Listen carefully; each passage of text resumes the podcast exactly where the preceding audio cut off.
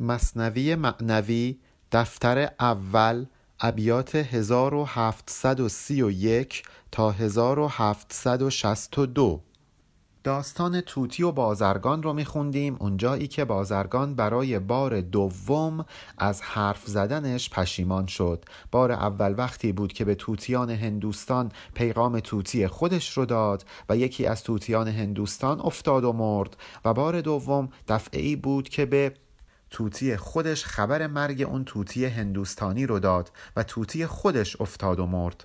خیلی از این موضوع ناراحت شد. حسابی دریغ دریغ گفت و مولانا در خلال دریغ دریغ گفتن این بازرگان نکاتی رو برای ما بیان کرد و رسیدیم به جایی که قرار بود برای ما یک راز رو فاش کنه.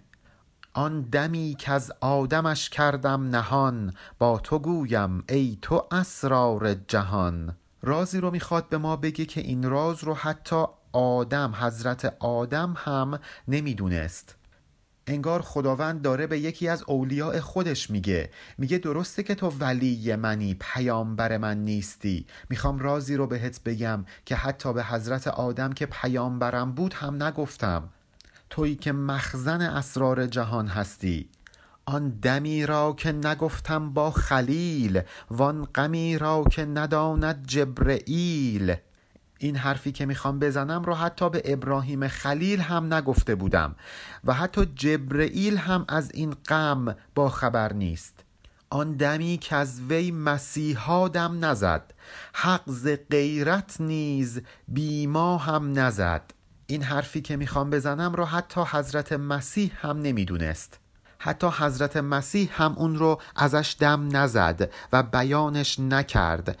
این حرفی که می‌خوام بزنم بدون وجود ما امکان نداشت که به ظهور برسه. خداوند از روی غیرت بدون ما این حرفی که می‌خوام بزنم رو به منصه ظهور نرسوند. یعنی تنها ما ما انسان ها هستیم. ما هستیم که می‌تونیم مستاق این حرفی باشم که الان می‌خوام بهتون بزنم. خدا انقدر روی ما غیرت داشت انقدر ما رو دوست داشت که مظهر این موضوع رو فقط و فقط به ما داد. حالا اون موضوع چیه؟ ما چه باشد در لغت؟ اثبات و نفی. من نه اثباتم منم بی ذات و نفی. چرا ما به خودمون میگیم ما؟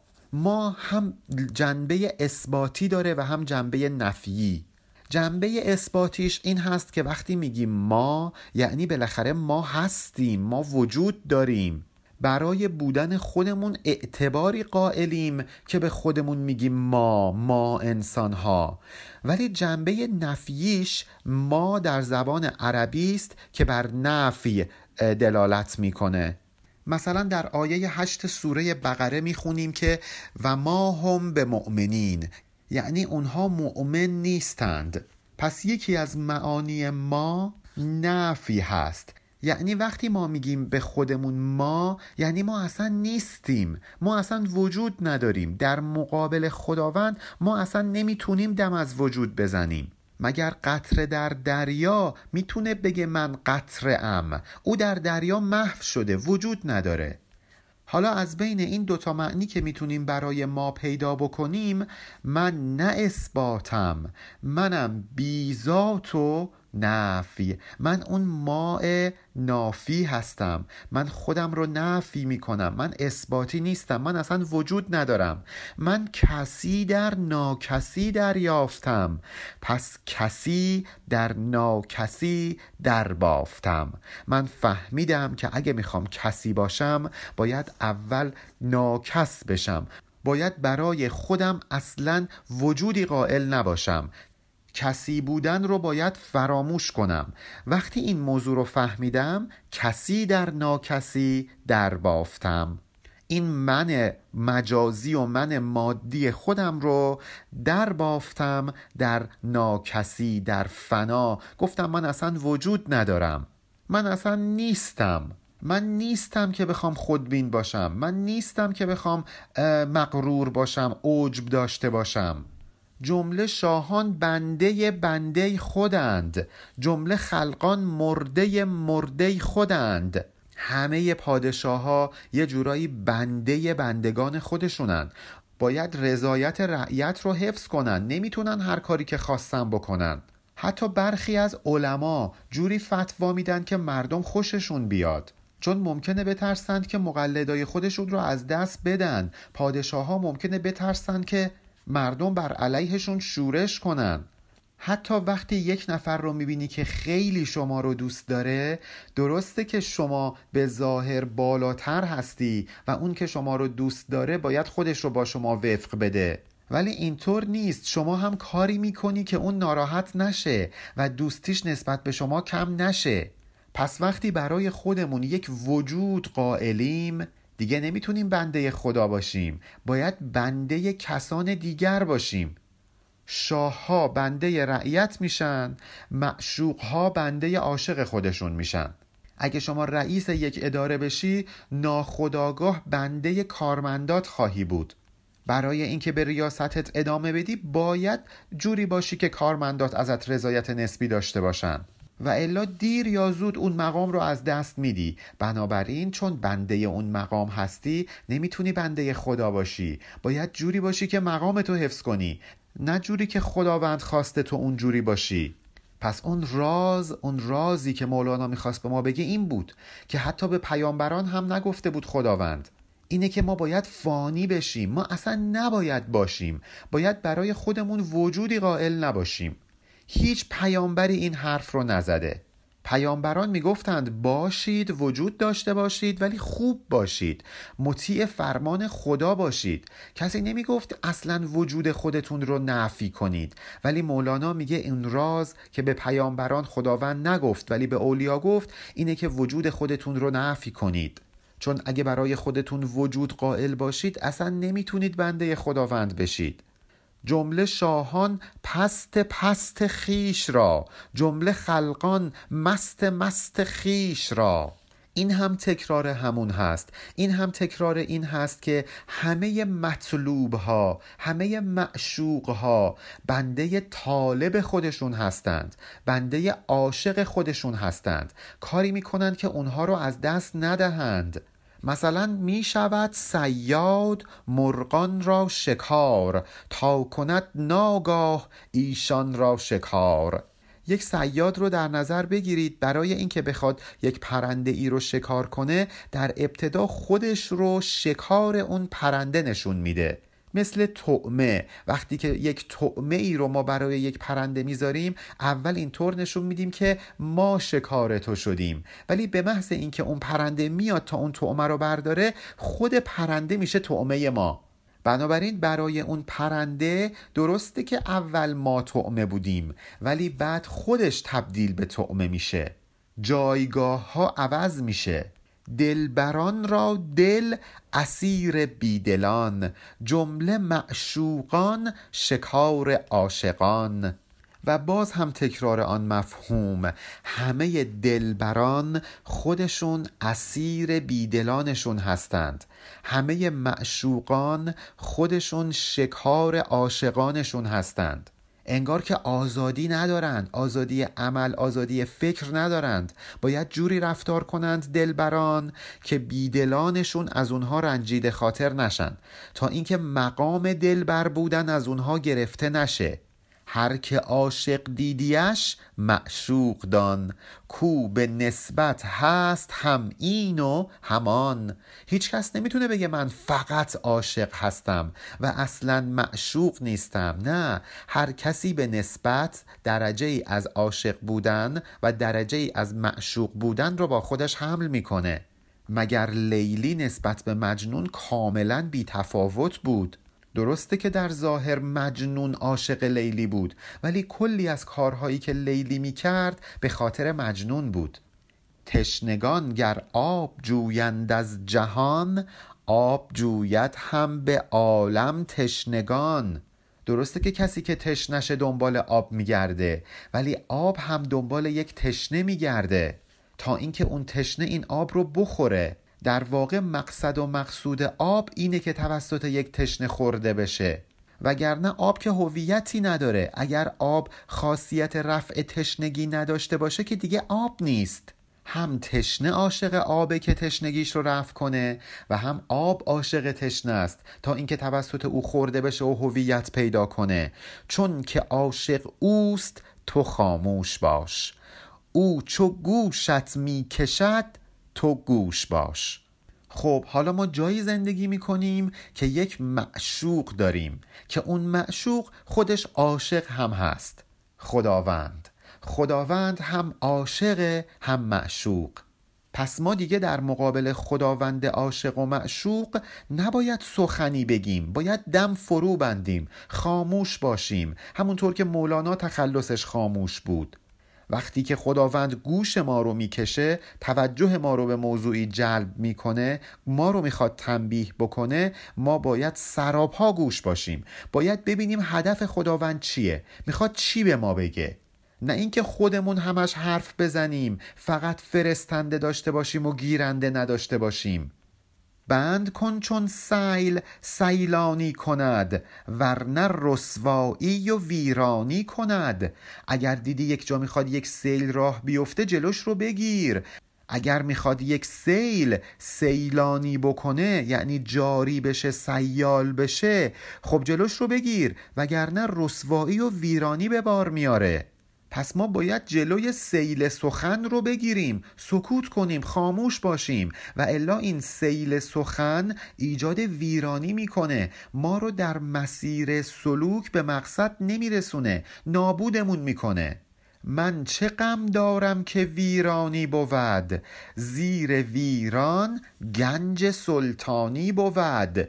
این ویرانی کجا که یک سیل سخن می‌خواد ما رو ویران کنه و این ویرانی که من در مقابل تو ویران بشم کس بودن خودم رو در ببازم در تو محو بشم کجا؟ زیر این ویرانی نوع دوم یک گنج برای ما گذاشتن. وقتی ما در خداوند خودمون رو فنا کنیم نابود کنیم خودمون رو ویران کنیم گنجی از طرف خدا به دستمون میاد. گنجینه هایی عظیم به دستمون میاد. اصلا عشق یعنی چی؟ یعنی من اصلا در میانه نیستم تو در میانی. مطلوب من مطلوب توست. من خودم رو ویران کردم تا تو آباد بشی. ولی در این ویرانی گنجی نهفته است. غرق حق خواهد که باشد غرقتر. همچو موج بحر جان زیر و زبر. کسی که در دریای معارف الهی قطره ای که در دریای وجود باری تعالی غرق شده محو شده باز هم می‌خواد غرق تر بشه.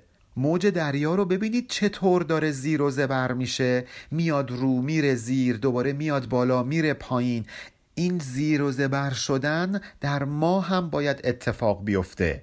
مولانا بارها از کلمه زیر و زبر استفاده کرده. انگار خودش واقعا در دلش این زیر و زبر شدن اتفاق افتاده. یک مولانایی به کلی زیر و زبر شده. ما هم اگه می‌خوایم غرق در دریای معارف الهی بشیم باید در درون زیر و زبر بشیم. باید یک بار این من درونیمون رو بکشیم و یک بار یک من درونی جدید رو متولد کنیم.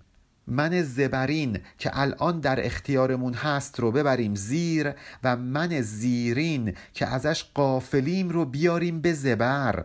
بیاریم بالا. بهش جان ببخشیم. وقتی ما محو در دریای الهی بشیم اون وقت دیگه زیر و زبر شدنمون هم با هم اختلافی نداره. برای یک قطره از دریا چه فرقی می‌کنه که در حال حاضر موجی باشه که اومده بالا یا اینکه پس موجی باشه که داره به دریا برمیگرده؟ زیر یک موج جدید واقع شده همه قطرات دریا دریان می‌خواد بالا باشن می‌خواد پایین. چه فرقی می‌کنه؟ زیر دریا خوش تراید یا زبر؟ تیر او دلکش تراید یا سپر؟ قطره وقتی زیر دریا باشه بیشتر بهش خوش میگذره یا اینکه بالا روی موج باشه؟ هیچ کدوم فرقی نداره. عاشق براش نباید فرقی داشته باشه که معشوق بهش تیر بزنه یا اینکه بهش سپری بده تا در مقابل تیرها نگه داره. ما باید راضی باشیم باید به مقام رضا رسیده باشیم. بله برخی از اتفاقاتی که تو این دنیا برامون میفته مثل تیر میمونه. گاهی اوقات ما قطره زیرین موج میشیم ولی گاهی اوقات هم هست که به سپری داده میشه. ما در این دریای مواج میاییم و بالای موجهای دیگه قرار می‌گیریم. هیچ کدوم از این دوتا نباید برامون فرق داشته باشه. نباید خیلی خوشحالمون کنه نه خیلی ناراحتمون کنه. این میشه مقام رضا این میشه تسلیم خدا بودن این میشه مسلمان بودن. پاره کرده وسوسه باشی دلا گر طرب را بازدانی از بلا. اگه همش دلت بخواد که تو این دنیا بهت طرب بدن همه چی بر وفق مرادت باشه و وقتی بلایی به تو می‌رسه ناراحت بشی و این طرب تو رو خوشحال کنه و بلا تو رو ناراحت این دو رو از هم تفکیک کنی هر دو رو مطلوبی ندونی که از طرف معشوق بهت رسیده پس تو دچار وسوسه های شیطانی ای دل. این وسوسه ها تو رو پاره پاره می‌کنه تو رو نابود می‌کنه. گر مرادت را مذاق شکر است بی مرادی نی مراد دلبر است. اگه تو میگی من عاشقم بعد همش دنبال این هستی که همه چی اونجوری که تو می‌خوای اتفاق بیفته هنوز خودت رو این من وجودیت رو کنار نگذاشتی اون وقت تو می‌تونی اسم خودت رو عاشق بذاری؟ گر مرادت را مذاق شکر است اگر هدف در عشق اینه که همیشه شکر بهت بدند بی مرادی نه مراد دلبر است؟ آیا اینطور نیست که دلبر معشوق گاهی اوقات می‌خواد که تو بی مراد باشی تو به مرادت نرسی. عشق یعنی مرادت مراد معشوقت باشه. حتی اگر مراد معشوقت این باشه که تو بی مراد باشی تو به هدفت نرسی تو به مطلوبت نرسی. هر ستارش خونبهای صد هلال خون عالم ریختن او را حلال.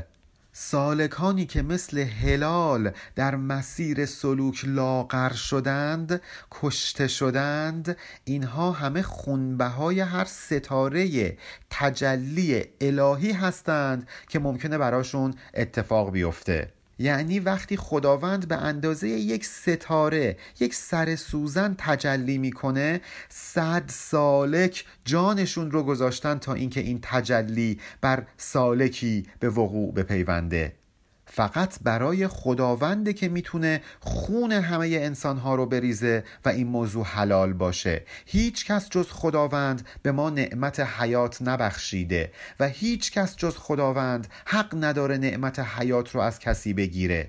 فقط برای خداوند هست که خون ریختن حلاله. یا خون ریختنی که به دستور خداوند باشه بر اساس قوانین الهی باشه حلاله. و هر خون ریختن دیگری حرام. ما بها و خونبها را یافتیم جانب جان باختن بشتافتیم.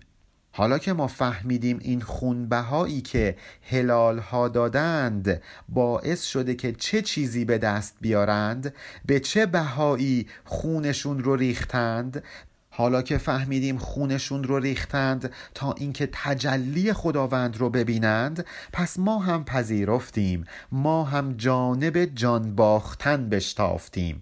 ما هم اومدیم تا خون این من وجودیمون رو بریزیم اون رو بکشیم هلال بشیم ریاضت بکشیم و لاغر بشیم سیر سلوک کنیم تا اینکه به ما هم به اندازه ستاره ای از جلال الهی متجلی بشه.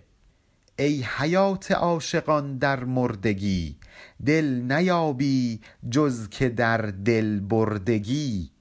اصلا زنده بودن عاشق در گرو مردن در راه معشوقه. وقتی دل برده میشی یک نفر دلت رو می‌بره در واقع وقتی عاشق میشی تازه اون موقع است که دل رو به دست آوردی. وقتی دل رو به دست میاری صاحب اون دل میشی صاحب دل میشی. پس صاحب دل شدن در گروه دل برده شدنه در گروه عاشق شدنه. تا عاشق نشی صاحب دل نمیشی. من دلش جسته به صد ناز و دلال او بهانه کرده با من از ملال. من دنبال اینم که دلش رو به دست بیارم. من دنبال عاشق شدنم. اون وقت او با صد تا ناز و دلال ناز و کرشمه بهانه میاره. به من میگه من از این کارات ملول میشم. من هم در مقابل این ملول شدنش گفتم آخر غرق توستین عقل و جان. گفت رو رو بر من این افسون مخان من بهش گفتم عقل و جانم غرق تو شده ای معشوق. ولی اون به من گفت برو این حرفا رو به من نزن. این افسانه ها رو برا من نخون. تو هنوز من خودت رو کنار نگذاشتی. من ندانم آنچه اندیشیده ای. ای دو دیده. دوست را چون دیده ای؟ تو هنوز دوبینی تو هنوز احولی. داستان احول رو یادتون بیارید که رفته بود تا شیشه رو برای استاد بیاره؟ تو هنوز دوبینی. درباره معشوق چی فکر کردی؟ باید خودتو بذاری کنار. تو الان دو تا معشوق داری. هم خودت معشوق خودتی هم فکر می‌کنی من معشوقتم. تو الان دوبینی. باید یکی از این معشوق ها رو بذاری کنار. یا منو بذار کنار یا خودت رو بذار کنار. من ندانم آنچه اندیشیده ای این اندیشه دو بینانه که در ذهنت هست برای من ارزشی نداره. من این حرفا سرم نمیشه. ای گران جان خار دیدستی مرا زان که بس ارزان خریدستی مرا. تو انقدر جان خودت برات گرانه انقدر جان خودت برات ارزش داره این منیتت انقدر هویداست انقدر اثر بخش شده در وجودت که من در مقابل این من وجودی تو خار شدم. تو فقط داری خودت رو می‌بینی. اگر میگی عاشق منی به خاطر من نیست به خاطر خودته. چون می‌خوای خودت به مطلوبت برسی ادعا می‌کنی که عاشق منی. دقیقا مثل پسرانی که ادعا می‌کنن عاشق یک دختر هستند و وقتی اون دختر رو بهشون نمیدند اسید تو صورت اون دختر میپاشن. چون اون دختر رو فقط به خاطر خودشون به خاطر من خودشون می‌خواستند. هدفشون این بود که خودشون به آرامش برسند. نفهمیده بودند که عشق یعنی من وجود نداره و همه چیز معشوقه. اینها معشوقشون براشون ارزانه براشون بیمقداره. اگر اینها اون معشوق رو به دست بیارند هر که او ارزان خرد ارزان دهد. گوهری تفلی به قرصی نان دهد. کسی که یک معشوق رو ارزان به دست بیاره اون رو ارزان از دست میده. اون معشوق براش ارزشی نداره. نگاه کنید چقدر از ازدواج های ما یکی دو سال اول به طلاق می انجامه چون اون دو نفر فکر می کردند که عاشق همدیگه هستند. در حالی که عاشق خودشون بودن. اصلا اون معشوق براشون ارزشی نداشت. به راحتی اون معشوق رو بعد از یه سال بعد از دو سال کنار می‌ذارن و از هم جدا میشن. اونها ارزش معشوقشون رو در نیافته بودند. مثل یک طفل که ارزش گوهر رو نمی‌دونه. میشه بهش یه پفک بدی و یک گوهر رو ازش بگیری. چون او ارزش این گوهر رو در مقابل اون پفک در مقابل اون قرص نان نمی‌دونه.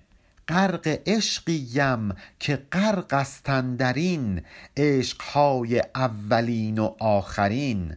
من در عشقی غرق شدم من غرق در دریای عشقی شدم که همه عشقهای اول و آخر در این دریا غرق شدن و رفتن. هر انسانی که قبلا عاشق بوده هر انسانی که بعدا عاشق میشه همه غرق در این دریای عشقند که من الان غرق در این دریا شدم. عشق من یک عشق حقیقیه نه یک عشق مجازی نه یک عشق زودگذر یک عشق حقیقی. یک عشق با اصالت یک عشق معتبر. مجملش گفتم نگفتم زان بیان ورنه هم افهام سوزد هم زبان. من خیلی خلاصه براتون این مفاهیم رو بیان کردم. چون اگه بخوام بیشتر توضیح بدم از رازی که می‌خواستم براتون فاش کنم بیشتر پرده بردارم. بهتون بگم در فنا شدن چیا نهفته است. اون وقت شما اصلا فهمتون نمی‌کشه. اصلا زبان من این توان رو نداره که چون این موضوعی رو براتون بیان کنه. من چو لبگویم لب دریا بود.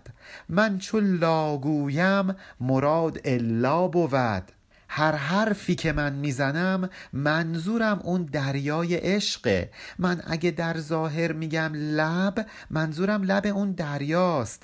من اگه میگم لا منظورم اینه که الا اون هیچ چیزی وجود نداره. الا اون دریا هیچ چیزی اعتبار نداره. پس من هر حرفی که در ظاهر می‌زنم در واقع منظورم اون حقیقت درونیه. اون حقیقتی که نمی‌تونم براتون خوب فاشش کنم. من ز شیرینی نشستم رو ترش. من ز پری سخن باشم خموش اگر گاهی اوقات رو ترش میشم نگاه می‌کنید که چهره من گرفته به خاطر اینه که یک شیرینی مزاق من رو شیرین کرده که هیچ شیرینی دیگری نمی‌تونه در مقابلش ابراز وجود کنه. من از این شیرینی های ظاهری شما مذاقم شیرین نمیشه. من دنبال یک شیرینی دیگم. به خاطر همینه که گاهی در جمع شما رو ترش شدم. اگه می‌بینید حرفی نمی‌زنم خاموش و ساکتم به خاطر اینه که انقدر سخنان پرمعنی می‌دونم که این سخنان ظاهری و بیارزش شما که در جمعهای سخیف انسانی بیان میشه برای من اصلا جلوه ای نداره. من حرفی ندارم توی این اجتماعات بزنم. در این اجتماعاتی که مدام از غیبت و تهمت و مسخره کردن دم زده میشه من حرفی برای گفتن ندارم. من پر از سخنان پرمعنیم. تا که شیرینی ما از دو جهان در حجاب رو ترش باشد نهان. من به درد فراق دچارم یک روز یک شیرینی به من داده شده و الان من رو از اون شیرینی جدا کردن. من هجران دارم می‌کشم. به خاطر همینه که رو ترش شدم. چون در هجاب از اون شیرینی هستم. اگه می‌بینی من رو ترش و ساکت و خموش نشستم به خاطر اینه که نمی‌تونم این اسراری که در دلم دارم این که من شیرینی دو جهان رو چشیدم نمی‌تونم اینها رو بیان کنم. اینها اسرارن. بنابراین این شیرینی رو در هجاب گرفتگی صورت و خموشی نگه میدارم تا فاش نشند. تا که در هر گوش ناید این سخن یک همی گویم ز صد سر لدن. چون هر گوشی توانایی شنیدن و فهمیدن این اسرار رو نداره من مجبورم یک از صد رو براتون بگم. یک از صد که این اسرار رو از لدن به من دادن من می‌تونم براتون فاش کنم. فقط مجمل می‌تونم براتون بگم. به اندازه یک نور ستاره از این نور خورشیدی می‌تونم براتون بیان کنم. چون این اسرار رو نباید به هر گوشی گفت. این اسرار فقط باید برای یک عده خاص بیان بشه. مگر ابتدای مصنوی نخوندید که سینه خواهم شرح شرح از فراق تا بگویم شرح درد اشتیاق؟ این شرح درد اشتیاق رو نمیشه برای هر کسی گفت. باید یک سینه شرح شرح پیدا کرد. بنابراین من دهانم رو مهر می کنم و می دوزم و این اسرار رو فاش نمی کنم پایان بیت 1762 علی ارفانیان